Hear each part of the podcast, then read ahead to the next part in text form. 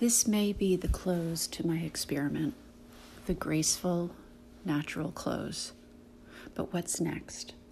This one came from deep inside me, which is what made it so powerful and personal and intoxicating.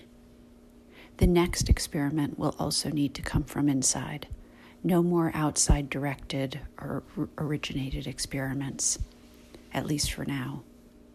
You've given a fair amount of your life to listening and following, so we're going to keep the pilot close to our vest, under our ribs, inside this border of skin. This is the bridge where the land falls away and the gap begins. It's edgy and open.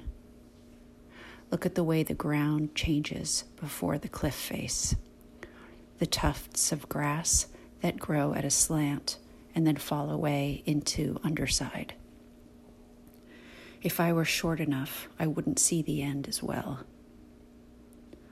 I read a story about a man who leapt from his apartment to another to escape a fire. He dove headlong, like a swimmer, across a slim courtyard and in through the window of his neighbor.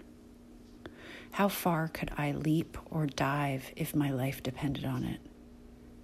Would it be like the leap I take in my sleep and can't lift off the ground? A body in chains? I imagine the leap across so differently. An endless momentum, smoothness, maestro, the boundary feeling, the boundless feeling of touching walls and ceilings and moving for the pure joy and thrill of it. Feeling the soft contact when you want it, and pushing off again and again.